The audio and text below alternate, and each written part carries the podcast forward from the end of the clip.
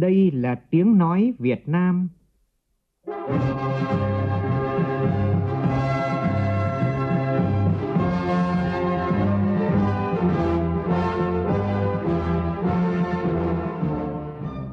là tiếng nói Việt Nam, phát thanh từ Hà Nội, thủ đô nước Cộng hòa xã hội chủ nghĩa Việt Nam.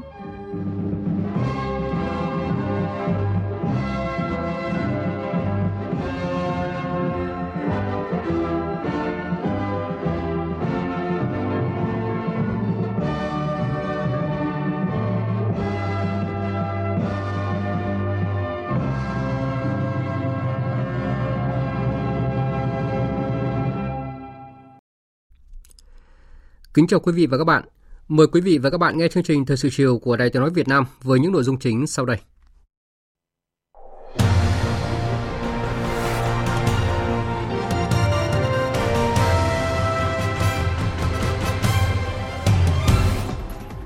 Chủ tịch Quốc hội Iran Galibat đón và hội đàm với Chủ tịch Quốc hội Vương Đình Huệ. Hai nhà lãnh đạo nhất trí về các biện pháp cụ thể để nâng cao hiệu quả hợp tác song phương.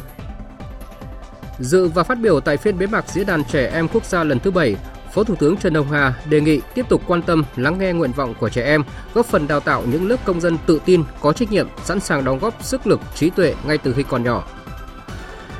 Việt Nam cùng các nước thành viên Hiệp hội các quốc gia Đông Nam Á kỷ niệm 56 năm ngày thành lập ASEAN. Mưa lớn tại vùng núi và trung du Bắc Bộ sẽ còn kéo dài, sạt lở đất lũ quét vẫn có khả năng xảy ra bất cứ lúc nào. Trong phần tin quốc tế, Chính quyền quân sự Niger chỉ định vị trí thủ tướng mới và chuẩn bị khả năng bị can thiệp quân sự từ bên ngoài.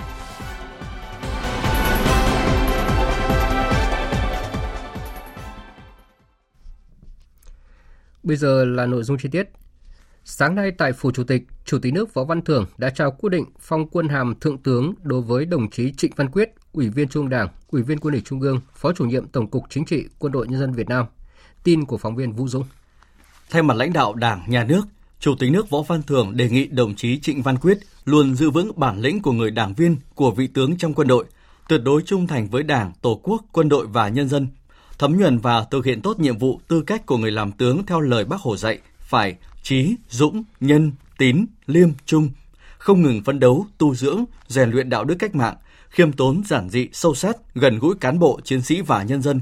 thường xuyên tự phê bình và phê bình, kiên quyết đấu tranh chống tham nhũng tiêu cực là tấm gương sáng cho cán bộ chiến sĩ toàn quân noi theo. Phát biểu tại lễ trao quyết định, Thượng tướng Trịnh Văn Quyết khẳng định quán triệt sâu sắc sự chỉ đạo của Chủ tịch nước, trung thành tuyệt đối với Đảng, Tổ quốc và nhân dân, tích cực học tập và làm theo lời dạy của Chủ tịch Hồ Chí Minh về tư cách của người làm tướng, trí, dũng, nhân, tín, liêm, trung. Tiếp tục phấn đấu, rèn luyện, giữ gìn phẩm chất đạo đức cách mạng, sẵn sàng nhận và hoàn thành mọi nhiệm vụ được Đảng, Nhà nước, quân đội và nhân dân giao phó. Thưa quý vị và các bạn, à, Chủ tịch Hội Vương Đình Huệ và đoàn đại biểu cấp cao Quốc hội nước ta đã bắt đầu thăm chính thức nước Cộng hòa Hồi giáo Iran theo lời mời của Chủ tịch Quốc hội Iran. À, ngay sau lễ đón chính thức thì Chủ tịch Quốc hội Vương Đình Huệ đã hội đàm với Chủ tịch Quốc hội Iran Mohammed Bakr Kalibat. Tin của phóng viên Lê Tuyết. Chủ tịch Quốc hội Iran Galibat bày tỏ ngưỡng mộ lịch sử hào hùng và các thành tựu Việt Nam đã đạt được trong xây dựng và phát triển đất nước, hoan nghênh và đánh giá cao chuyến thăm của Chủ tịch Quốc hội Vương Đình Huệ, khẳng định Quốc hội và nhân dân Iran luôn coi trọng việc thúc đẩy hơn nữa quan hệ hữu nghị và hợp tác nhiều mặt với Việt Nam, đối tác quan trọng của Iran ở khu vực châu Á-Thái Bình Dương. Chủ tịch Galibat bày tỏ tin tưởng hợp tác Việt Nam-Iran cũng như giữa quốc hội hai nước sẽ chứng kiến bước phát triển vượt bậc trong thời gian tới. Trên cơ sở đó, hai nhà lãnh đạo đã trao đổi và nhất trí về các biện pháp cụ thể để nâng cao hiệu quả hợp tác song phương trong thời gian tới trên các lĩnh vực như tiếp tục tăng cường trao đổi đoàn các cấp, nhất là đoàn cấp cao và lãnh đạo các bộ ngành phụ trách kinh tế các địa phương hai nước, đẩy mạnh các hoạt động giao lưu nhân dân, văn hóa, nghệ thuật để thắt chặt tình hữu nghị và gia tăng hiểu biết lẫn nhau giữa nhân dân hai nước, tăng cường hợp tác giữa các ủy ban cơ quan của Quốc hội, hội nghị sĩ hữu nghị hai bên, nhóm nữ nghị sĩ, nhóm nghị sĩ trẻ, phát huy vai trò giám sát và thúc đẩy triển khai các thỏa thuận cam kết giữa hai nước, tiếp tục phối hợp và ủng hộ lẫn nhau tại các diễn đàn quốc tế, chuẩn bị tốt cho kỳ họp lần thứ 10 Ủy ban Liên Chính phủ Việt Nam Iran tại Hà Nội. Về kinh tế, hai bên nhất trí tăng cường các hoạt động gặp gỡ kết nối giữa địa phương doanh nghiệp hai nước để tìm kiếm cơ hội hợp tác kinh doanh, đầu tư, tạo điều kiện cho các mặt hàng thế mạnh của mỗi nước thâm nhập vào thị trường nước kia. Chủ tịch Quốc hội Vương Đình Huệ đề nghị Iran tăng cường nhập khẩu các mặt hàng nông sản như gạo, chè, hạt tiêu, cà phê cao su của Việt Nam, đồng thời bày tỏ sẵn sàng tạo điều kiện để Iran xuất khẩu hoa quả khô, trái cây sang Việt Nam. Hai bên nhất trí hợp tác trong sản xuất các sản phẩm theo tiêu chuẩn HALA. Hai nhà lãnh đạo cũng nhất trí tăng cường hợp tác hải quan, nối lại các cơ chế hợp tác giữa hai nước như Ban công tác chung về hợp tác ngân hàng, nhóm công tác về thương mại Việt Nam-Iran để tìm kiếm các biện pháp đột phá cho hợp tác kinh tế thương mại. Chủ tịch Quốc hội Iran cho biết các doanh nghiệp Iran ngày càng quan tâm đến thị trường Việt Nam, đánh giá cao sự ổn định chính trị và môi trường đầu tư kinh doanh thuận lợi, mong muốn tăng cường hơn nữa hợp tác kinh tế thương mại nông nghiệp với Việt Nam, sẵn sàng tạo điều kiện thuận lợi cho các doanh nghiệp hai bên hợp tác kinh doanh và đầu tư. Cũng tại buổi hội đàm, hai bên đã trao đổi nhiều biện pháp cụ thể để thúc đẩy hợp tác trong các lĩnh vực tiềm năng khác như khoa học công nghệ, chuyển đổi số, giáo dục đào tạo, trao đổi sinh viên, tăng cường quảng bá và thu hút khách du lịch mỗi nước. Nhân dịp này, Chủ tịch Quốc hội Vương Đình Huệ trân trọng mời Chủ tịch Quốc hội Iran sớm thăm chính thức Việt Nam. Chủ tịch Quốc hội Iran Galibaf vui vẻ nhận lời và đề nghị các cơ quan chức năng của hai bên sớm thu xếp chuyến thăm qua đường ngoại giao. Chủ tịch Quốc hội đã mời Quốc hội Iran cử đoàn tham dự Hội nghị nghị sĩ trẻ toàn cầu lần thứ 9 được tổ chức tại Hà Nội vào tháng 9 tới. Sau buổi hội đàm, Chủ tịch Quốc hội Vương Đình Huệ và Chủ tịch Quốc hội nước Cộng hòa Hồi giáo Iran Galibaf đã ký bản ghi nhớ về hợp tác giữa hai quốc hội. Trở lại với các tin trong nước đáng chú ý, tập trung giám sát, phát hiện và tìm giải pháp cho những vấn đề nóng gây bức xúc trong dư luận xã hội ở tầm vĩ mô, góp phần giải mã thực chất những vấn đề thực tiễn đang đặt ra đối với thị trường bất động sản và nhà ở xã hội. Đây là yêu cầu của Phó Chủ tịch Thường trực Quốc hội Trần Thanh Mẫn tại phiên họp thứ nhất của đoàn giám sát chuyên đề việc thực hiện chính sách pháp luật về quản lý thị trường bất động sản và phát triển nhà ở xã hội từ năm 2015 đến hết năm nay. Tin của phóng viên Lại Hoa.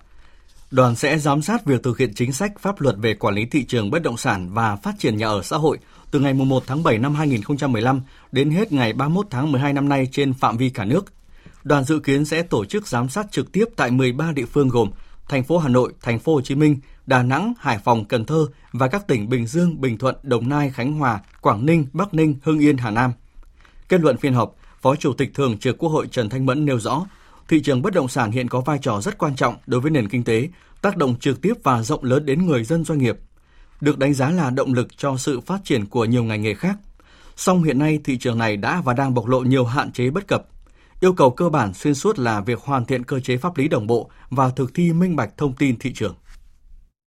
Thị trường bất động sản ảnh hưởng lớn đến lãnh đạo chỉ đạo điều hành kinh tế xã hội, rồi nhà ở xã hội hiện nay, nhu cầu rất là lớn, công nhân, người lao động, người nghèo muốn có cái nhà ở xã hội. Nhưng mà hiện nay quy hoạch đất để xây dựng nhà ở xã hội có nhiều cái bất cập. Rồi nhà đầu tư cho cái nhà ở xã hội không nhiều. Vì đầu tư nhà ở xã hội thì cái sinh lời không phải như ờ, đầu tư các khu chung cư, thương mại, dịch vụ. Phó Chủ tịch Thường trực Quốc hội cho rằng giải pháp về cơ chế chính sách và tổ chức thực thi đối với nhà ở xã hội sẽ góp phần bảo đảm an sinh và công bằng xã hội. Do đó, các thành viên đoàn giám sát cần đề cao trách nhiệm, tập trung giám sát, phát hiện và tìm giải pháp cho những vấn đề nóng gây bức xúc trong dư luận xã hội ở tầm vĩ mô, góp phần giải mã thực chất những vấn đề thực tiễn đang đặt ra để quá trình hoàn thiện pháp luật và tổ chức thực thi pháp luật tốt hơn. Quá trình thực hiện giám sát cần có sự tham khảo, tận dụng tối đa kết quả giám sát trước đó có liên quan – hoặc quá trình tổng kết việc thực hiện các luật, cơ chế chính sách khác có liên quan để quản lý thị trường bất động sản, phát triển nhà ở xã hội mà trong quá trình xây dựng các dự án luật đã tổng kết. Đồng thời nên tham khảo thêm kết quả thanh tra chuyên đề, chuyên ngành của Bộ Xây dựng, Kiểm toán Nhà nước, Thanh tra Chính phủ. Làm thế nào để giảm tình trạng tảo hôn ở trẻ em dân tộc? Giải pháp nào để bảo vệ trẻ em trên môi trường mạng hiệu quả? Đâu là giải pháp để giảm thiểu tai nạn thương tích, phòng chống xâm hại bạo lực đối với trẻ em? Đây là những vấn đề được các đại biểu trẻ em nêu ý kiến và gửi đến lãnh đạo Đảng, Nhà nước, các bộ ngành liên quan tại phiên bế mạc của Diễn đàn Trẻ Em Quốc gia lần thứ 7 diễn ra sáng nay tại Hà Nội. Phó Thủ tướng Trần Hồng Hà tới dự và phát biểu tại diễn đàn. Phản ánh của phóng viên Hà Nam. Tại phiên chính thức của diễn đàn diễn ra hôm nay, nhiều câu hỏi liên quan đến các vấn đề của trẻ em được gửi đến lãnh đạo Đảng, Nhà nước, các bộ ngành liên quan – Thưa các bác, các bác có giải pháp gì để chấm dứt tình trạng tảo hôn và hôn nhân cận huyết ở trẻ em dân tộc thiểu số ạ? Cháu có một câu hỏi là làm thế nào để các bác có thể nắm được những cái thông tin hay là những cái vấn đề của trẻ em một cách kịp thời và hiệu quả ạ? Đến với diễn đàn hôm nay, con có đặt ra một câu hỏi là làm thế nào để có thể hỗ trợ tâm lý và sức khỏe tinh thần cho các trẻ em bị bạo lực và xâm hại? Con có câu hỏi là đoàn thanh niên có hình thức nào để ghi nhận lại ý kiến, tiếng nói của trẻ em về các vấn đề tại địa phương ạ? Những ý kiến kiến nghị của các em đã được đại diện Bộ Giáo dục và Đào tạo, Bộ Lao động Thương binh và Xã hội, Trung ương Đoàn Thanh niên Cộng sản Hồ Chí Minh, Bộ Y tế, Hội Bảo vệ quyền trẻ em Việt Nam giải đáp và làm rõ. Bà Trần Thị Hoa Ri, Phó Chủ tịch Hội đồng Dân tộc của Quốc hội và anh Bùi Quang Huy, Bí thư thứ nhất Trung ương Đoàn Thanh niên Cộng sản Hồ Chí Minh chia sẻ. Giải pháp gì cho cái vấn đề tảo hôn trong đồng bào dân tộc thiểu số? Trước nhất là phải được sự quan tâm của hệ thống chính trị, tức là cái người thực thi trách nhiệm. Thứ hai nữa là trong tuyên truyền đó thì phải lựa chọn cái nội dung cho phù hợp. Những cái vấn đề liên quan đến tảo hôn này, vừa trong cán bộ, vừa kể cả trong các gia đình đồng bào dân tộc thiểu số. Và hơn ai hết, chính các cháu đang sinh sống trong vùng đồng bào dân tộc thiểu số. Khi chúng ta biết được những hậu quả từ việc mà tảo hôn này thì các cháu cũng là những nhân tố rất là tích cực để mà chúng ta tuyên truyền lại trong đồng bào dân tộc thiểu số. Muốn có hiệu quả thì chính là những người trong cuộc chúng ta am hiểu cùng chung tay thực hiện. Theo anh nhé, trong nhiều trường hợp khi chúng ta phát hiện ra được các cái vấn đề liên quan đến trẻ em, ví dụ như là bạo lực học đường, ví dụ như là xâm hại vân vân ấy, thì phần lớn là do chúng ta không thực hiện cái quyền của mình, đó là quyền nói những cái vấn đề liên quan đến quyền chính đáng của mình đề nghị các em hết sức quan tâm đó là gì? Phải nói, phải thực hiện được cái quyền nói của mình. Cho nên, làm sao để nắm được thông tin hiệu quả thì nó có hai phía. Một phía là các cơ quan chức năng, rồi tổ chức đoàn, tổ chức đội sẽ phải thực hiện tốt hơn cái bộ máy của mình. Đó là như là chi đội, liên đội, các anh chị tổng phụ trách, vân vân. Nhưng mà mặt khác, các em cũng phải cùng với các anh chị thực hiện tốt cái quyền nói cái tiếng nói của mình. Phát biểu tại diễn đàn trẻ em, Phó Thủ tướng Trần Hồng Hà cho rằng nhiều vấn đề được các em đặt ra vừa mang tính thời sự liên quan trực tiếp đến công tác chăm sóc bảo vệ trẻ em, vừa phản ánh trung thực việc thể chế hóa và triển khai các chủ trương chính sách pháp luật nhằm xây dựng môi trường tốt hơn, an toàn hơn trong gia đình, nhà trường và xã hội đối với trẻ em. Trong bất kỳ hoàn cảnh nào, Đảng, Nhà nước, gia đình và xã hội luôn dành những điều tốt đẹp nhất cho trẻ em bằng cách thực hiện hóa thành những chính sách lớn về giáo dục, chăm sóc sức khỏe, y tế, tạo lập môi trường để trẻ em không chỉ là tương lai mà còn là hiện tại. Công tác trẻ em là một sự nghiệp vô cùng lớn lao, hệ trọng, phải thực hiện thường xuyên, liên tục, bền bỉ, lâu dài từ những việc làm rất cụ thể và đây chính là người lớn phải là những cái tấm gương, nêu gương vì vậy, để tạo dựng môi trường sống an toàn, lành mạnh cho trẻ em, tôi thiết tha đề nghị các bộ ngành, cơ quan đoàn thể ở trung ương và các địa phương, các đoàn thể chính trị xã hội tiếp tục lắng nghe thêm, xem xét và đáp ứng ý kiến nguyện vọng phù hợp của trẻ em. Tôi đề nghị tăng cường sự phối hợp cả ba nhân tố gia đình, nhà trường và xã hội để dành tình cảm những gì tốt nhất cho trẻ em. Mỗi gia đình các cấp các ngành và toàn xã hội bằng trách nhiệm, tình thương yêu cần tiếp tục có nhiều hành động thiết thực hơn nữa chăm lo cho các cháu thiếu niên nhi đồng, nhất là các cháu gặp hoàn cảnh khó khăn, các cháu vùng sâu, vùng xa, biên giới hải đảo để tất cả các trẻ em đều được quan tâm, phát triển toàn diện, được sống trong tình thương yêu, môi trường sống an toàn và lành mạnh. Tại Diễn đàn Trẻ Em Quốc gia lần thứ 7, các đại biểu trẻ em đã trao thông điệp khuyến nghị của mình gửi tới các cơ quan, các tổ chức, các nhà hoạch định chính sách, những người làm việc vì trẻ em để tiếp thu, xem xét và đáp ứng nguyện vọng của các em một cách phù hợp trong thời gian tới. Chính phủ đang có nhiều cải thiện môi trường đầu tư kinh doanh, hỗ trợ phục hồi và phát triển kinh tế. Điều quan trọng bây giờ là nhà đầu tư cần khởi động lại các kế hoạch đầu tư một cách tích cực, khôn ngoan và phù hợp – đây là thông điệp được đưa ra tại diễn đàn cấp cao Cố vấn Tài chính Việt Nam. Tin của phóng viên Trung Hiếu. Thứ trưởng Bộ Kế hoạch và Đầu tư Trần Quốc Phương khẳng định, tình hình kinh tế thế giới từ đầu năm đến nay tiếp tục biến động nhanh phức tạp. Các doanh nghiệp nói riêng, cả nền kinh tế nói chung đang phải bơi trong dòng xoáy khó khăn. Thị trường tài chính Việt Nam đang đối mặt với những khó khăn thách thức chưa từng có. Điểm tích cực là xu thế kinh tế đang dần khả quan hơn. Các số liệu thống kê về sản xuất công nghiệp, xuất nhập khẩu, thu hút đầu tư nước ngoài, giải ngân vốn đầu tư công đều cho thấy điều đó. Để tiếp tục hỗ trợ doanh nghiệp và nền kinh tế phục hồi và phát triển, Thứ trưởng Trần Quốc Phương cho biết. Chúng tôi đã tham mưu chính phủ báo cáo Bộ Chính trị về việc sửa đổi bổ sung một số cơ chế chính sách liên quan đến sản xuất, kinh doanh và đầu tư. Chẳng hạn, tách giải phóng mặt bằng thành dự án độc lập, giao cho địa phương làm cơ quan chủ quản sử dụng vốn đầu tư ngân sách địa phương, đầu tư thực hiện các nhiệm vụ dự án thuộc thẩm quyền của bộ, cơ quan trung ương trên địa bàn, nhất là các dự án quốc lộ, cao tốc, hay nâng tỷ lệ vốn nhà nước tham gia dự án đầu tư theo phương thức đối tác công tư PPP, sử dụng chi thường xuyên thực hiện các dự án có kinh phí dưới 15 tỷ đồng để cải tạo, nâng cấp, mở rộng, xây dựng mới các hạng mục trong cơ sở công trình hiện có. Đây là những vấn đề cấp thiết cần khẩn trương sửa đổi hoàn thiện để tháo gỡ khó khăn, thúc đẩy phát triển kinh tế xã hội. Các chuyên gia kinh tế dự báo, trong những tháng cuối năm 2023 và cả năm 2024, kinh tế Việt Nam tiếp tục đối mặt với nhiều khó khăn, thách thức từ cả tình hình thế giới khu vực biến động khó lường và những hạn chế khó khăn trong nội tại của nền kinh tế. Để kinh tế Việt Nam có thể trụ vững và tiếp tục tăng trưởng và phát triển thì sự vững mạnh của thị trường tài chính, tiền tệ, chứng khoán, trái phiếu doanh nghiệp có ý nghĩa rất quan trọng. Ông Dominic Scriven, Chủ tịch Quỹ đầu tư Dragon Capital, khuyến nghị. Tôi nghĩ là sự cố vấn đối với chính chúng ta, cũng như là đối với khách hàng của chúng ta, cũng như là đối với dân chúng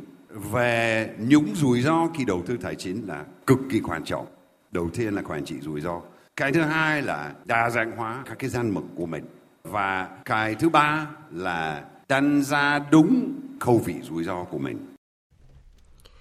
Theo thống kê của Tổng cục Hải quan, tháng 7 vừa qua, tổng kim ngạch xuất nhập khẩu hàng hóa của Việt Nam đạt hơn 57 tỷ đô la. Đáng chú ý, tháng 7 cũng là tháng đầu tiên trong năm nay, kim ngạch xuất khẩu của cả nước đạt con số từ 30 tỷ đô la trở lên.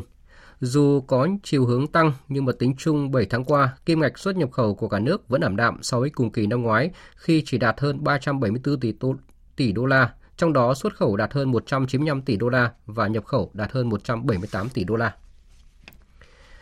Tập đoàn Dầu khí Việt Nam PVN đã hoàn thành chỉ tiêu nộp ngân sách nhà nước cả năm nay sớm 5 tháng so với kế hoạch. Có được kết quả này, toàn ngành dầu khí đã quyết liệt triển khai các giải pháp quản trị điều hành phù hợp, kịp thời với diễn biến thị trường. Do đó, nộp ngân sách nhà nước toàn tập đoàn 7 tháng qua đạt 78.310 tỷ đồng, vượt 62% kế hoạch tháng 7, 7 tháng.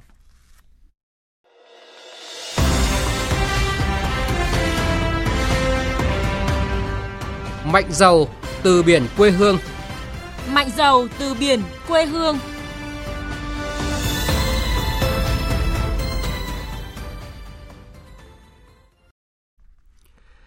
Thưa quý vị và các bạn, ngày 12 tháng 8 tới đây, du khách và người dân ở thành phố Nha Trang, tỉnh Khánh Hòa cũng như khán thính giả trong cả nước sẽ được thưởng thức chương trình chính luận nghệ thuật mang tầm quốc gia Mạnh giàu từ biển quê hương. Đến thời điểm này, chương trình đang gấp rút triển khai những khâu cuối cùng để gửi tới công chúng nhiều cung bậc cảm xúc, hứa hẹn mở ra một không gian biển đặc biệt nơi gặp gỡ, giao lưu của những người con yêu biển, cùng khát vọng vươn khơi bám biển và góp phần xây dựng quốc gia mạnh giàu từ biển. Dịp này, phóng viên Kiên Thanh có bài viết Mạnh giàu từ biển quê hương, khát vọng xây dựng quốc gia giàu từ biển. Mời quý vị và các bạn cùng nghe.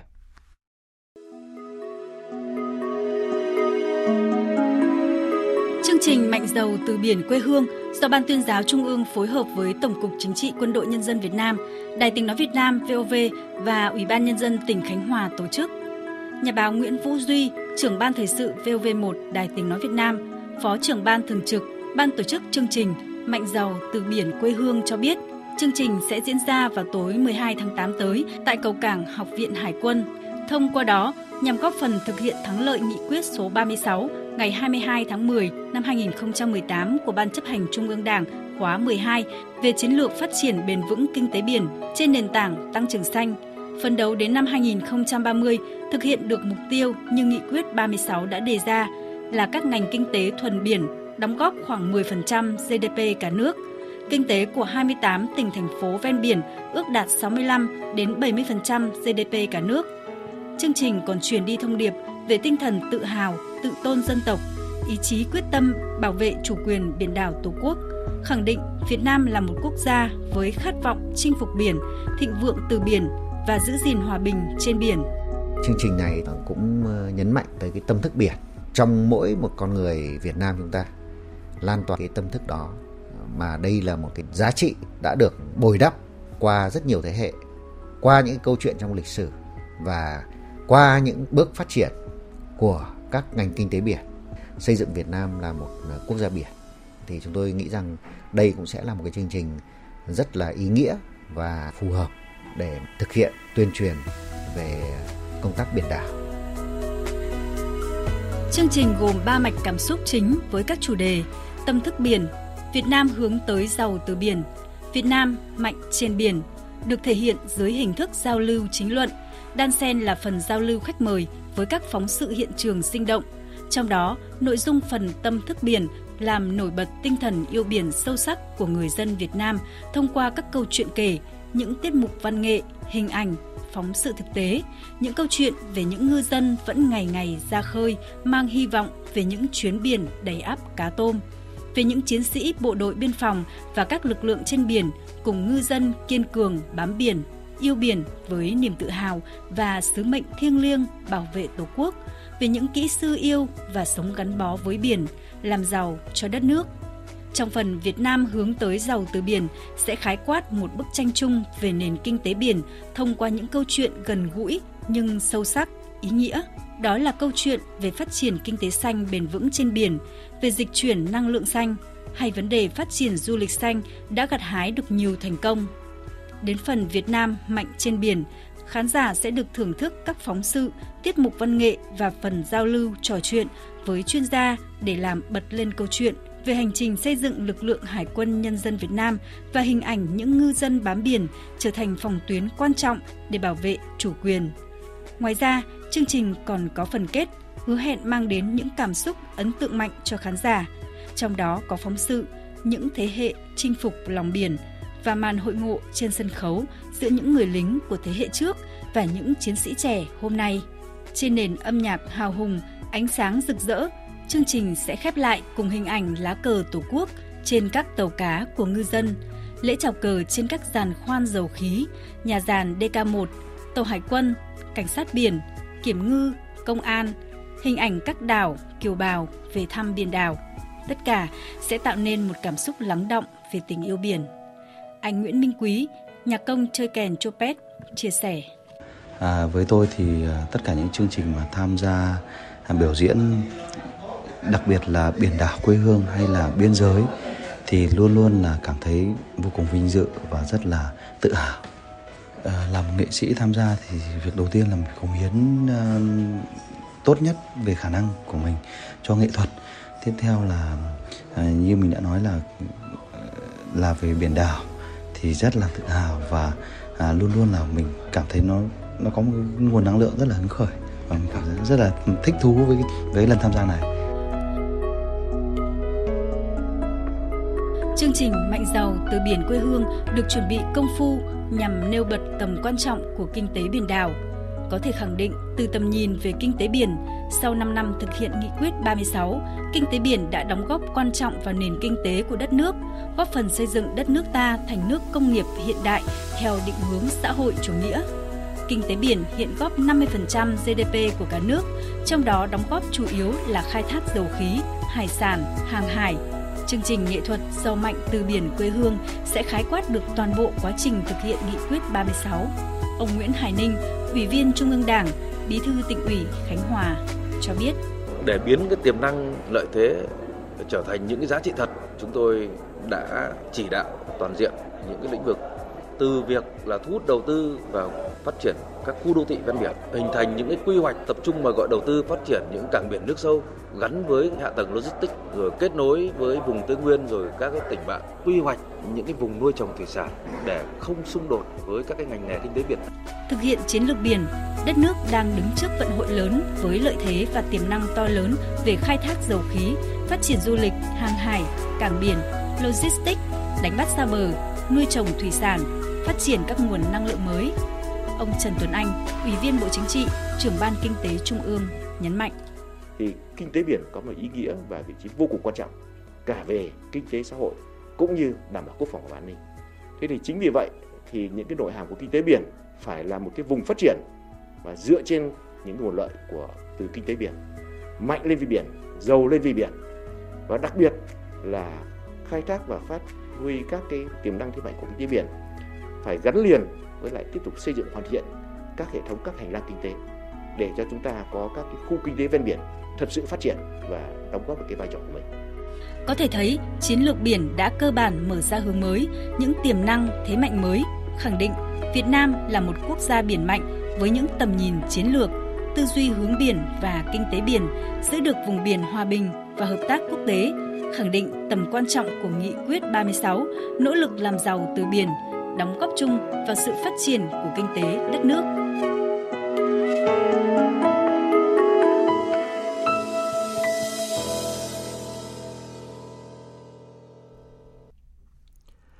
Mời quý vị và các bạn nghe tiếp chương trình thời sự chiều nay với các nội dung đáng chú ý khác. Hôm nay, Tòa án Nhân dân huyện Hương Khê, tỉnh Hà Tĩnh đã đưa ra xét xử sơ thẩm vụ án hình sự đối với hai bị cáo Hoàng Thị Sơn và Thái Thị Bé về tội lợi dụng các quyền tự do dân chủ, xâm phạm lợi ích của nhà nước, quyền lợi ích hợp pháp của tổ chức và cá nhân theo Điều 331 Bộ Luật Hình sự năm 2015, sửa đổi bổ sung năm 2017 hội đồng xét xử đã tuyên phạt bị cáo Hoàng Thị Sơn và Thái Thị Bé mỗi bị cáo 15 tháng tù giam. Theo cáo trạng, từ ngày 23 tháng 11 năm 2022 đến ngày 19 tháng 4 năm 2023, do không đồng tình với các kết quả trả lời giải quyết đơn thư của cơ quan chức năng người có thẩm quyền, Hoàng Thị Sơn, trú tại tổ dân phố 11, thị trấn Hương Khê và Thái Thị Bé, trú tại thôn 7 xã Phúc Trạch, huyện Hương Khê đã lợi dụng quyền tự do ngôn luận, sử dụng mạng xã hội YouTube, Facebook đăng tải nhiều nội dung xuyên tạc, xúc phạm đến danh dự, nhân phẩm, hạ thấp uy tín bộ máy chính quyền, cơ quan nhà nước và lãnh đạo huyện Hương Khê, xúc phạm sự tôn nghiêm của pháp luật. Hoàng Thị Sơn đã sử dụng điện thoại cá nhân lên mạng xã hội phát trực tiếp một lượt video và đăng tải 7 bài viết cùng nhiều bình luận có nội dung xuyên tạc không đúng sự thật. Đặc biệt, video có lời nói của bị cáo đã xâm phạm đến uy tín danh dự của những thành viên trong ban tiếp công dân huyện Hương Khê và lãnh đạo huyện Hương Khê. Bị cáo Thái Thị Bé đã sử dụng YouTube đăng tải 12 lượt video qua tài khoản Thi Bé Thai và 36 video clip qua tài khoản Thai Be với nhiều nội dung xuyên tạc không đúng sự thật trong quá trình cơ quan chức năng có thẩm quyền giải quyết đơn thư khiếu nại tố cáo của mình. Tại phiên tòa, hội đồng xét xử đã làm rõ các tình tiết, tài liệu, chứng cứ có trong hồ sơ vụ án, vật chứng liên quan và lời khai của hai bị cáo. Tại đây, các bị cáo đã thừa nhận hành vi phạm tội của mình, đồng thời mong muốn nhận được sự khoan hồng của pháp luật. Hội đồng xét xử đã tuyên phạt bị cáo Hoàng Thị Sơn và Thái Thị Bé, mỗi bị cáo 15 tháng tù giam. Tịch thu sung công quỹ nhà nước 3 điện thoại di động đã dùng để thực hiện hành vi vi phạm pháp luật. Tiếp tục thông tin về tình hình mưa lũ và công tác khắc phục hậu quả tại các địa phương. Hôm nay, đoàn công tác của Ban chỉ đạo quốc gia về phòng chống thiên tai do Thứ trưởng Bộ Nông nghiệp và Phát triển Nông thôn Nguyễn Hoàng Hiệp dẫn đầu, cùng các chuyên gia đã đi khảo sát kiểm tra thực địa ở khu vực sạt trượt sụt lún tại hồ chứa nước Đông Thanh, xã Đông Thanh, huyện Lâm Hà, tỉnh Lâm Đồng. Kết quả bước đầu nhận định, nguyên nhân dẫn đến sạt trượt sụt lún không phải là do mưa. Phóng viên Quang Sáng thường trú tại khu vực Tây Nguyên thông tin thêm. Sau khi kiểm tra thực tế hiện trường, Bước đầu đoàn công tác nhận định nguyên nhân dẫn đến tình trạng sạt trượt sụt lún đất ở khu vực hồ chứa Đông Thanh không phải do mưa, mà địa chất trong khu vực này có một cung sạt trượt đã có từ trước. Đến khi dự án thi công cộng với nhiều nguyên nhân tác động khác đã khiến cung sạt trượt này diễn ra nhanh hơn. Theo Phó Giáo sư Tiến sĩ Nguyễn Châu Lân, chuyên gia và là thành viên của đoàn công tác, chính bởi kết cấu địa chất kém cộng với mạch nước ngầm đã dẫn đến hiện tượng sạt trượt. Lượng mưa ở đây không phải là nguyên nhân chính mà gây ra cái sạt ở cái vị trí của cái hồ này. Ở đây có một cái dòng chảy rất lớn, từ trước đã có rồi. Bình thường thì nó sẽ chảy xuống dưới. Trong nhiều trường hợp thì có thể là cái dòng chảy nó đổi cái dòng và nó chảy trực tiếp vào cái khối trượt. Và cái khối này thì là cái đất ba gian khi mà bão hòa nước và có dòng chảy ngầm như vậy thì sẽ dẫn tới nguy cơ sạt trượt càng cao trượt ở đây là trượt sâu vì ở bên trên là đất và bên dưới là cái tầng đá rất sâu. Do đó là cái phạm vi ảnh hưởng của cái khối này tương đối lớn.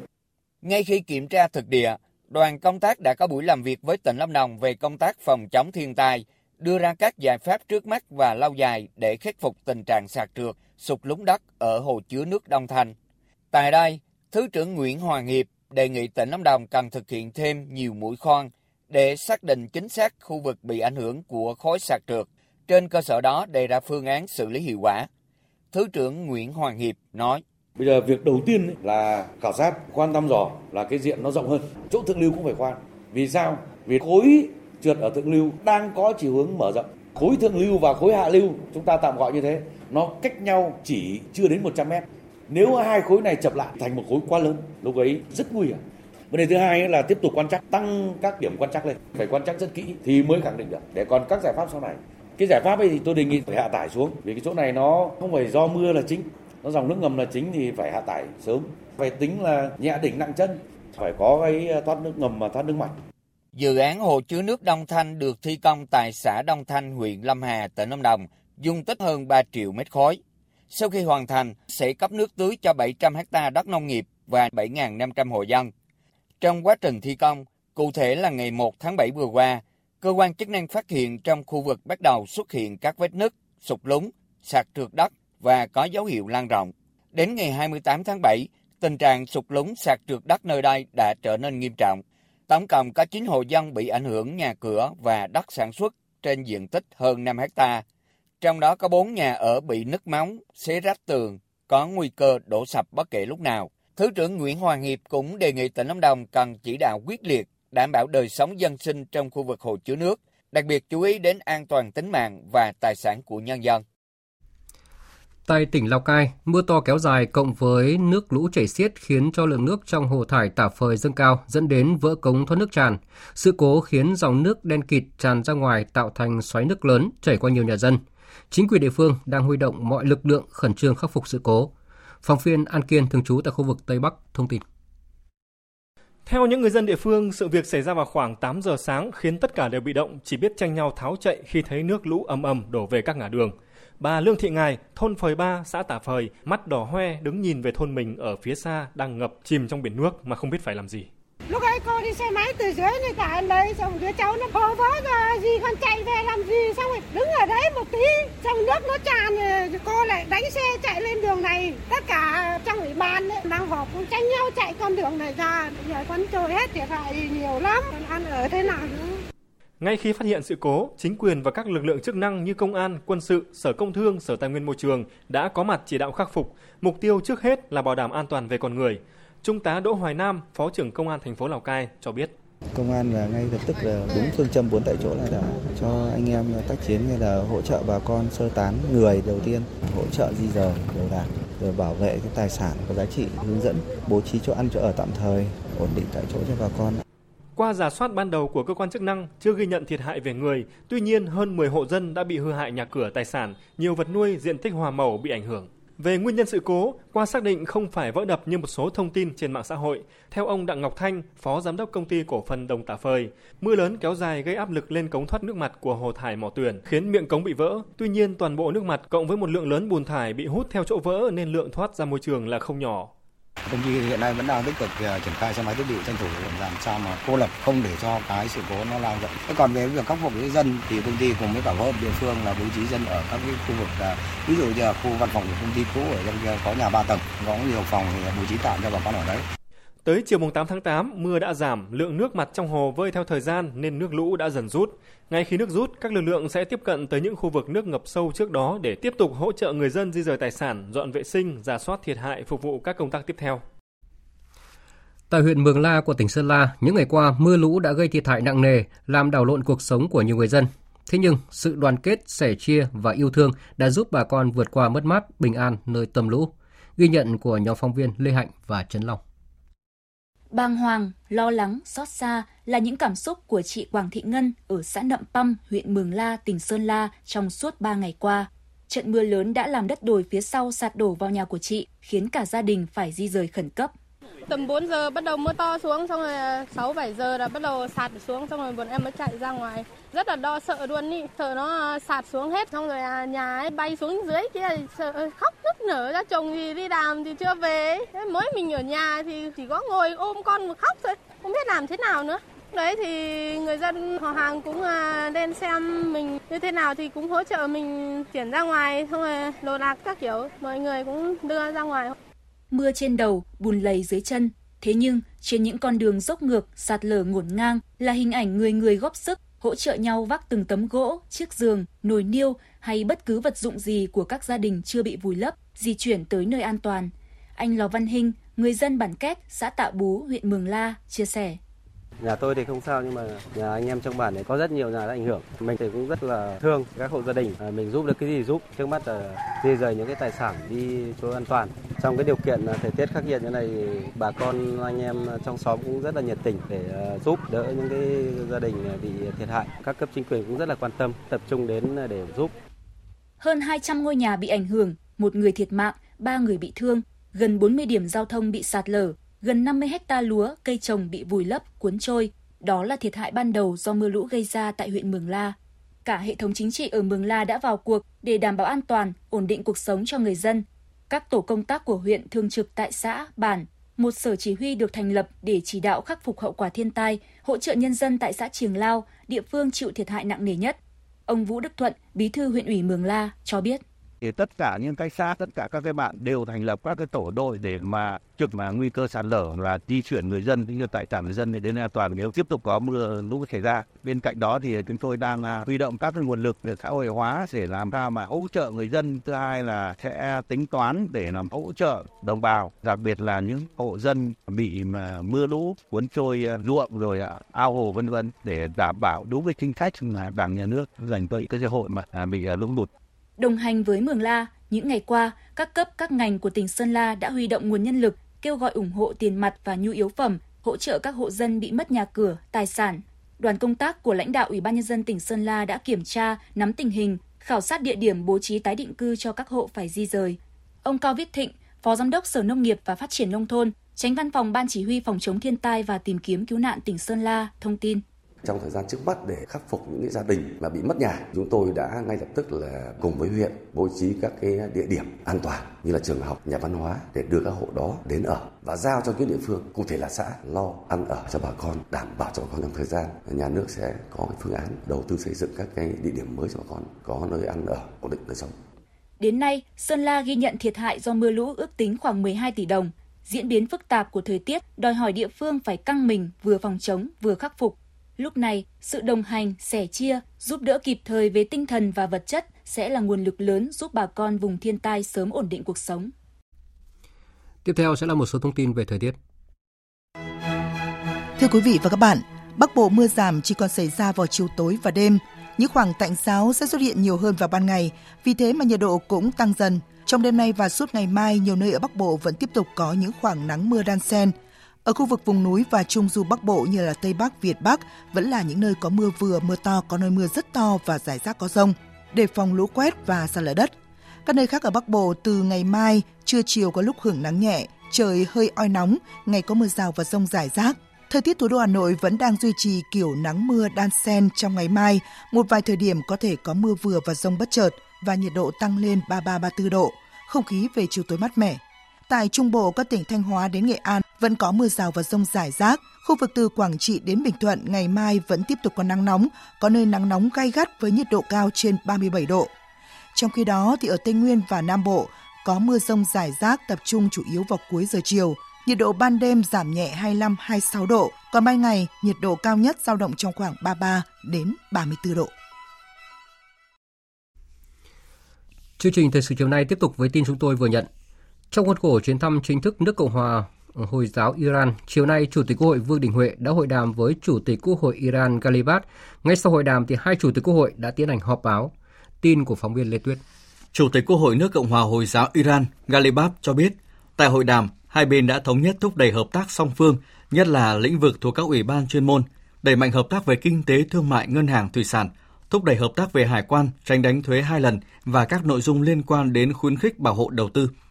Phát biểu với báo giới hai nước, Chủ tịch Quốc hội Vương Đình Huệ cho biết hai bên vừa có cuộc hội đàm rất thành công, trao đổi ý kiến sâu rộng tập trung vào quan hệ hợp tác giữa hai nước trên các lĩnh vực từ chính trị ngoại giao đến kinh tế, thương mại, đầu tư, nông nghiệp, hợp tác trên các diễn đàn đa phương. Hai bên nhất trí đánh giá cao kết quả hợp tác tốt đẹp giữa hai nước trong thời gian qua và khẳng định mong muốn tiếp tục thúc đẩy hơn nữa trong thời gian tới. Hai bên cũng nhất trí để tăng cường quan hệ kết nối với các địa phương doanh nghiệp để tìm cơ hội hợp tác kinh doanh và đầu tư, nghiên cứu cơ chế thanh toán, hàng đổi hàng, hai nước tạo thuận lợi thương mại cho nhau. Đồng thời nhất trí đẩy mạnh các hoạt động giao lưu nhân dân, hợp tác giáo dục đào tạo nhằm thắt chặt tình hữu nghị và gia tăng hiểu biết giữa nhân dân hai nước. Hai bên cũng trao đổi hợp tác trong các lĩnh vực tiềm năng khác như công nghệ nano, du lịch và sớm triển khai mở đường bay thẳng giữa hai nước. Chủ tịch Quốc hội Vương Đình Huệ cũng vui mừng thông báo, hai chủ tịch Quốc hội vừa ký thỏa thuận hợp tác giữa hai quốc hội đầu tiên trong lịch sử quan hệ hợp tác. Theo đó, sẽ tăng cường trao đổi đoàn cấp cao các cấp và các ủy ban của Quốc hội, các nhóm nghị sĩ hữu nghị trẻ, nhóm nữ nghị sĩ, Hội hữu nghị Việt Nam Iran và Iran Việt Nam để tăng cường trao đổi công tác lập pháp giám sát của Quốc hội.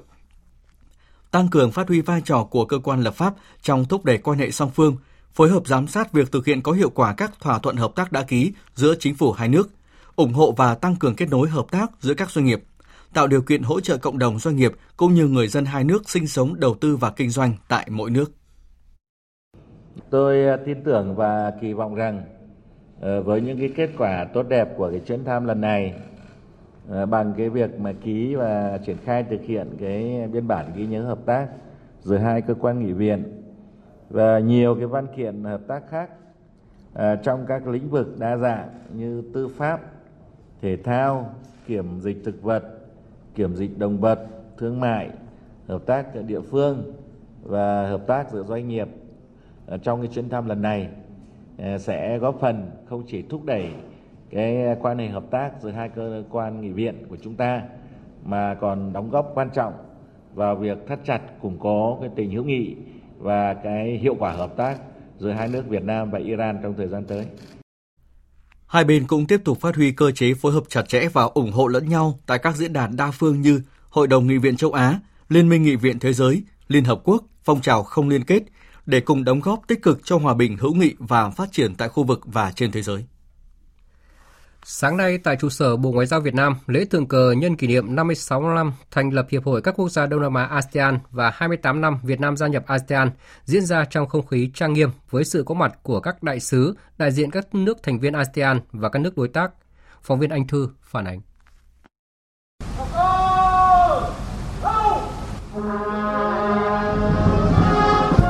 Thượng cờ ASEAN nhân kỷ niệm ngày thành lập ASEAN hàng năm là thông lệ đáng tự hào của tất cả các nước thành viên ASEAN.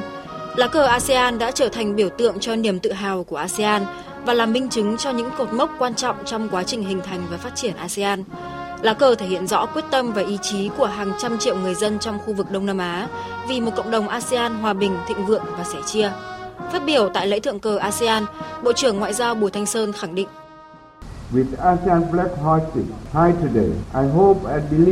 với lá cờ ASEAN treo cao trong lễ thượng cờ ngày hôm nay, tôi hy vọng và tin tưởng rằng ASEAN sẽ còn tiếp tục phát triển mạnh mẽ hơn nữa trong tương lai. Điều này được xây dựng dựa trên nền móng vững chắc chính là sự hợp tác chặt chẽ, cùng ý chí quyết tâm của các nước thành viên trong hơn 50 năm qua. ASEAN sẽ trở thành một cộng đồng bao trùm, bền vững và xứng đáng là tâm điểm của phát triển trong khu vực và trên thế giới. Kể từ khi thành lập vào 56 năm trước, ASEAN luôn giữ mối quan hệ hợp tác với các nước phát triển không ngừng, ngày càng đa dạng hơn và sâu sắc hơn. Hình ảnh một ASEAN đoàn kết, chuộng hòa bình đã trở thành một trung tâm phát triển mới của châu Á, Thái Bình Dương, Ấn Độ Dương và cả trên thế giới. Sau 28 năm gia nhập ASEAN, thành công của Việt Nam trong quá trình hội nhập và đổi mới cũng đang đóng góp cho những thành công chung của cả cộng đồng. Quan hệ đối tác của Việt Nam với các nước thành viên đã góp phần tạo nền móng, giúp xây dựng một ngôi nhà chung ASEAN vững mạnh và có thể ứng phó với nhiều thách thức. Tại lễ thượng cờ, bà Wendy Fabio Mata, tham tán Đại sứ quán Indonesia cũng khẳng định chủ đề năm ASEAN 2023 là ASEAN tầm vóc, tâm điểm của tăng trưởng, đồng nghĩa với việc ASEAN có vai trò quan trọng không chỉ trong khu vực mà trên cả thế giới, không chỉ trong chính trị ngoại giao mà cả văn hóa xã hội. Trước những thách thức, ASEAN cần giữ vững sự đoàn kết, cùng bàn luận một cách cởi mở để đưa ra giải pháp thông qua ngoại giao. Trong thời gian tới, ASEAN sẽ không chỉ phục vụ mục đích của từng quốc gia thành viên, mà sẽ còn đóng vai trò lớn hơn trong việc ứng phó với những thách thức toàn cầu, góp phần vào sự hòa bình, ổn định và thịnh vượng trong khu vực và trên thế giới. Tiếp theo là số tin quốc tế đáng chú ý. Tình hình tại Niger gia tăng căng thẳng khi cộng đồng kinh tế Tây Phi sẽ tổ chức họp thượng đỉnh bất thường vào ngày 10 tháng 8, thời điểm tối hậu thư cho lực lượng đảo chính Niger hết hạn. Niger đang chuẩn bị mọi thứ để ứng phó với khả năng bị can thiệp quân sự từ bên ngoài. Với Mỹ và Liên minh châu Âu, hai ngày tới, cánh cửa ngoại giao vẫn mở cho Niger. Tổng hợp của biên tập viên Đình Nam yêu cầu lực lượng đảo chính Niger khôi phục quyền lực cho chính quyền Tổng thống Mohamed Bazoum bị lật đổ trước ngày 6 tháng 8 không được đáp ứng. Cộng đồng kinh tế Tây Phi ECOWAS quyết định họp thượng đỉnh bất thường tại Nigeria vào ngày 10 tháng 8. Và nội dung cuộc họp sẽ là can thiệp quân sự vào Niger hay không. Cuộc họp diễn ra sau khi người đứng đầu Bộ Quốc phòng các nước ECOWAS đã lên được một kế hoạch can dự quân sự vào Niger có thể được thực hiện trong trường hợp các nhà lãnh đạo ECOWAS chấp thuận. Hiện lực lượng đảo chính Niger đang chuẩn bị sẵn sàng ứng phó với kịch bản xấu nhất là ECOWAS can dự quân sự với sự hậu thuẫn của phương Tây, đặc biệt là Pháp. Chính quyền quân sự Niger cũng vừa có bước đi mới được lòng dân khi bổ nhiệm cựu Bộ trưởng Tài chính Ali Mahamane làm thủ tướng mới. Trên thực tế, nhiều cuộc biểu tình ủng hộ chính quyền quân sự Niger và phản đối sự can dự quân sự từ bên ngoài đã diễn ra với quy mô lớn trong nhiều ngày qua. Về phía quốc tế, chính quyền quân sự Niger cũng đã nhận được sự cam kết ủng hộ vững chắc từ hai quốc gia láng giềng Mali và Burkina Faso. Với tuyên bố bất kỳ sự can dự nào vào Niger chính là lời tuyên chiến với hai quốc gia này. Thế giới đang rất quan ngại về tình hình Niger. Một cuộc xung đột vũ trang đang cận kề với Niger hơn bao giờ hết khi nhìn lại lịch sử 7 lần can dự quân sự của ECOWAS vào các nước thành viên từ năm 1990 đến nay. Nỗi lo về sự hỗn loạn gia tăng hơn nữa ở một khu vực vốn nhiều bất ổn với những nhóm khủng bố như Boko Haram, Al-Qaeda và nhà nước Hồi giáo IS tự xưng hoạt động. Nhiều nước vẫn đang tìm cách sơ tán công dân, bất chấp không phận Niger đóng cửa. Mới nhất, Đại sứ quán Trung Quốc hôm qua khuyến cáo công dân nên rời Niger đến nước thứ ba hoặc trở về nước.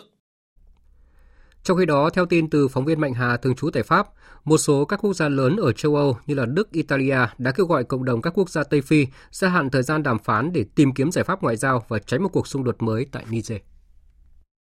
Bộ trưởng Ngoại giao Italia ông Antonio Tajani cho biết muốn cộng đồng các quốc gia Tây Phi gia hạn tối hậu thư mở đường cho các cuộc đàm phán mới với lực lượng đảo chính tại Niger, đồng thời khẳng định châu Âu không mong muốn một cuộc đối đầu quân sự tại Niger và bị phán xét là theo đuổi chủ nghĩa thực dân mới tại châu Phi.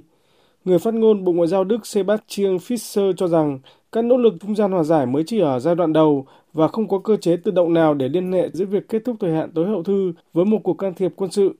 Bộ Ngoại giao Pháp tiếp tục khẳng định sự ủng hộ đối với các quyết định của cộng đồng các quốc gia Tây Phi trong việc nhanh chóng khôi phục nền dân chủ tại Niger. Hiện các hãng hàng không của Pháp và châu Âu đang gặp nhiều khó khăn khi phải điều chỉnh đường bay, tránh bay qua Niger sau khi lực lượng đảo chính thông báo đóng cửa không phận nhằm ứng phó với khả năng can thiệp quân sự từ cộng đồng các quốc gia Tây Phi sau khi thời hạn tối hậu thư kết thúc. Trong một động thái giảm căng thẳng, cộng đồng các quốc gia Tây Phi đã ra thông báo cho biết can thiệp quân sự chưa phải là lựa chọn ưu tiên trong thời điểm hiện nay và sẽ họp thượng đỉnh bất thường vào ngày 10 tháng 8 tới để ra quyết định về vấn đề này sau khi có những ý kiến trái chiều phản đối can thiệp từ một số quốc gia thành viên như Algeria và Nigeria. Australia đã bắt đầu thay đổi quan điểm theo hướng cứng rắn hơn với Israel liên quan đến cuộc xung đột giữa nước này với Palestine. Phóng viên Việt Nga thường trú tại Australia thông tin. Công đảng cầm quyền tại Australia đang có sự thay đổi quan điểm đối với cuộc xung đột giữa Israel và Palestine, mở đường cho sự thay đổi quan điểm của chính quyền Australia trong vấn đề này. Tại cuộc họp của các thành viên công đảng trong Quốc hội ngày hôm nay, đảng này đã nhất trí coi bờ Tây và giải Gaza là vùng lãnh thổ của Palestine mà Israel đang chiếm đóng. Và việc định cư của người Israel tại bờ Tây là bất hợp pháp theo quy định của luật pháp quốc tế và là trở ngại đối với tiến trình hòa bình. Theo người phát ngôn của công đảng, Ngoại trưởng Penny Yong, việc thay đổi quan điểm về xung đột giữa Israel và Palestine sẽ củng cố quan điểm của chính phủ trong vấn đề này. Ngoại trưởng Australia Penny Yong cho biết, nguyên tắc để công đảng đưa ra sự thay đổi này là dựa trên mục tiêu chung là hòa bình.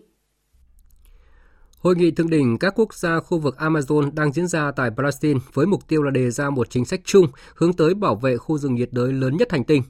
Đây là lần đầu tiên một chính sách chung được xây dựng giữa chính phủ các nước thành viên tổ chức Hiệp ước Hợp tác Amazon. Tổng hợp của biên tập viên Phương Anh. Đây là hội nghị thượng đỉnh đầu tiên sau 14 năm của nhóm 8 quốc gia, được thành lập vào năm 1995 bởi các quốc gia Nam Mỹ có chung lưu vực sông Amazon –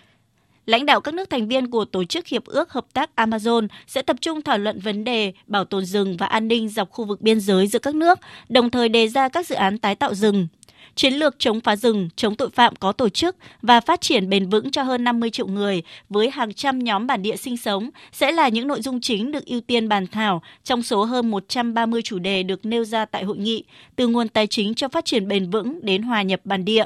Phát biểu khai mạc hội nghị, Bộ trưởng Môi trường và Biến đổi khí hậu của Brazil Marina Silva hôm qua kêu gọi áp dụng các chính sách công để bảo vệ rừng nhiệt đới Amazon dựa trên bằng chứng khoa học. Chúng tôi muốn nhấn mạnh rằng cần phải đưa ra các chính sách công khai để bảo vệ rừng Amazon dựa trên bằng chứng khoa học. Đây không phải là lúc thể hiện bất kỳ quan điểm nào mà không xét đến khía cạnh khoa học, bởi nếu không như vậy sẽ chỉ dẫn tới những sai lầm không thể cứu vãn cùng tác hại lớn. Chúng tôi đang tích cực làm việc với một hội đồng liên chính phủ các quốc gia vùng Amazon nhằm cung cấp hỗ trợ khoa học và kỹ thuật cho những hành động cụ thể này.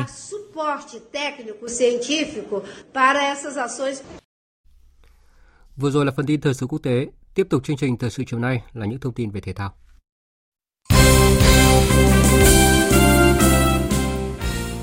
Thưa quý vị và các bạn, hôm qua, ngày 7 tháng 8, khó khăn về lực lượng của đội tuyển U23 Việt Nam trong quá trình chuẩn bị cho giải vô địch U23 Đông Nam Á năm 2023 diễn ra tại Thái Lan đang từng bước được tháo gỡ. Huấn luyện viên trưởng Hoàng Anh Tuấn đã có thêm 5 sự bổ sung đáng giá. Đó là hậu vệ Nguyễn Văn Triệu, tiền vệ Nguyễn Đức Việt, tiền đạo Nguyễn Quốc Việt, hậu vệ Lê Văn Hà và tiền đạo Nguyễn Minh Quang. Như vậy, với lực lượng hiện có, đội tuyển U23 Việt Nam sẽ đẩy nhanh tốc độ tập luyện nhằm có sự chuẩn bị tốt nhất cho giải vô địch U23 Đông Nam Á 2023. Tiền đạo Nguyễn Quốc Việt chia sẻ, việc tập trung muộn không ảnh hưởng nhiều với bản thân. Em nghĩ là không tại vì trước khi trước đó em cũng đã tập với thầy rồi nên là thứ em cần tập đó chính là bổ sung về thể lực và kỹ chiến thuật thôi ạ. Bởi vì giai đoạn V-League vừa rồi thì em cũng thi đấu chưa được nhiều. Quốc Việt được đánh giá là một trong những chân sút trẻ xuất sắc của bóng đá Việt Nam. Dưới sự dẫn dắt của huấn luyện viên Hoàng Anh Tuấn, chân sút xuất thân từ Học viện Nutifood JMG thể hiện phong độ ghi bàn ấn tượng với bàn thắng duy nhất đem về chiến thắng 1-0 của U20 Việt Nam trước U20 Australia và cũng là người mở tỷ số trong chiến thắng 2-1 của U20 Việt Nam trước U20 Qatar tại vòng chung kết U20 châu Á 2023 được triệu tập vào danh sách đội tuyển U23 Việt Nam, chuẩn bị tham dự giải vô địch U23 Đông Nam Á 2023. Tiền đạo đang khoác áo câu lạc bộ Hoàng Anh Gia Lai, đặt quyết tâm. Đối với giải đấu nào em cũng thấy mà mục tiêu của em luôn đề ra là luôn hoàn thành tốt nhiệm vụ khi mà cùng đội đi thi đấu. Cần với đội hình này thì em nghĩ là em phải cố gắng và cùng nhau cố gắng nhiều hơn để đạt được kết quả tốt nhất ạ. Hiện tại, quân số tập luyện của đội tuyển U23 Việt Nam đã được tăng lên 22 cầu thủ. Những cái tên nổi bật như Khuất Văn Khang, Nguyễn Văn Trường, Nguyễn Văn Tùng, Đinh Xuân Tiến, Trần Nam Hải sẽ lên hội quân trong những ngày tới sau khi hoàn thành nhiệm vụ tại câu lạc bộ.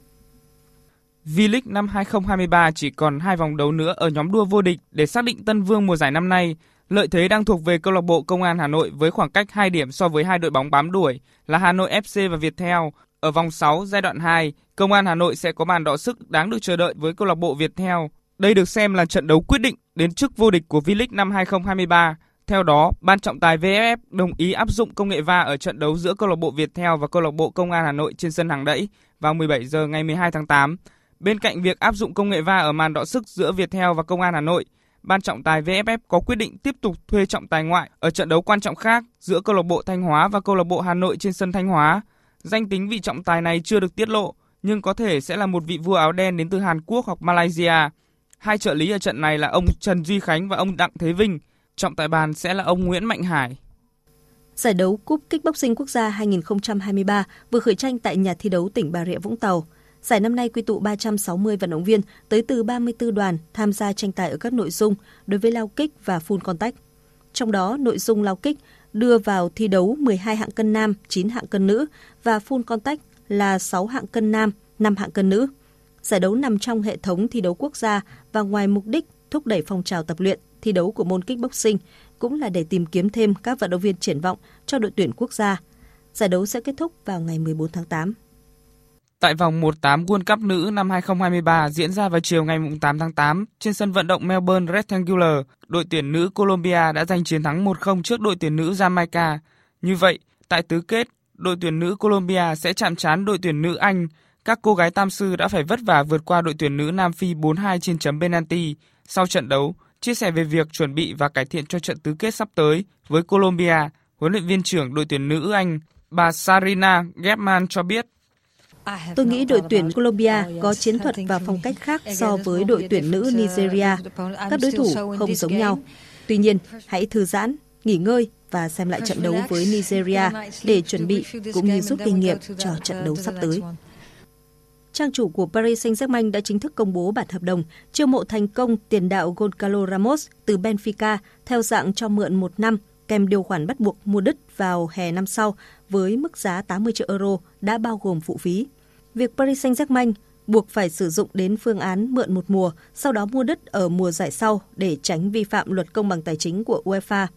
Trước đó, họ cũng đã từng làm điều tương tự với trường hợp của Kylian Mbappe khi chiêu mộ cầu thủ người Pháp từ Monaco. Việc gia nhập đội bóng chủ sân công viên các hoàng tử Goncalo Ramos trở thành tân binh thứ 9 của Paris Saint-Germain trong phiên chợ hè năm nay. Dự báo thời tiết. Phía Tây Bắc Bộ, đêm có mưa vừa mưa to, có nơi mưa rất to và rải rác có rông, ngày có mưa rào và rông rải rác, gió nhẹ, nhiệt độ từ 24 đến 33 độ.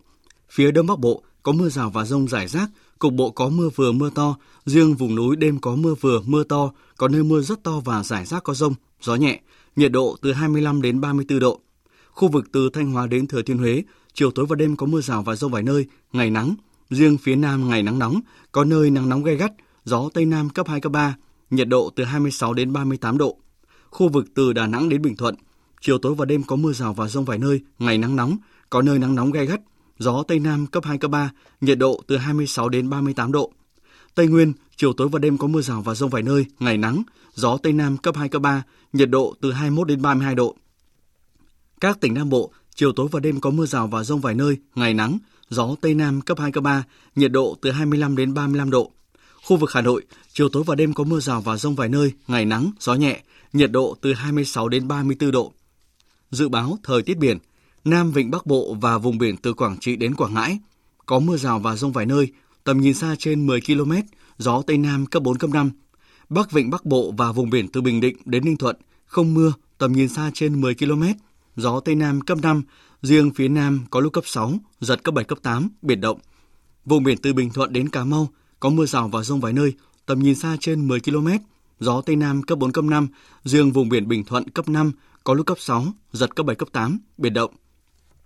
Vùng biển từ Cà Mau đến Kiên Giang có mưa rào rải rác và có nơi có rông. Trong mưa rông có khả năng xảy ra lốc xoáy và gió giật mạnh. Tầm nhìn xa trên 10 km, giảm xuống từ 4 đến 10 km trong mưa, gió Tây Nam cấp 3, cấp 4.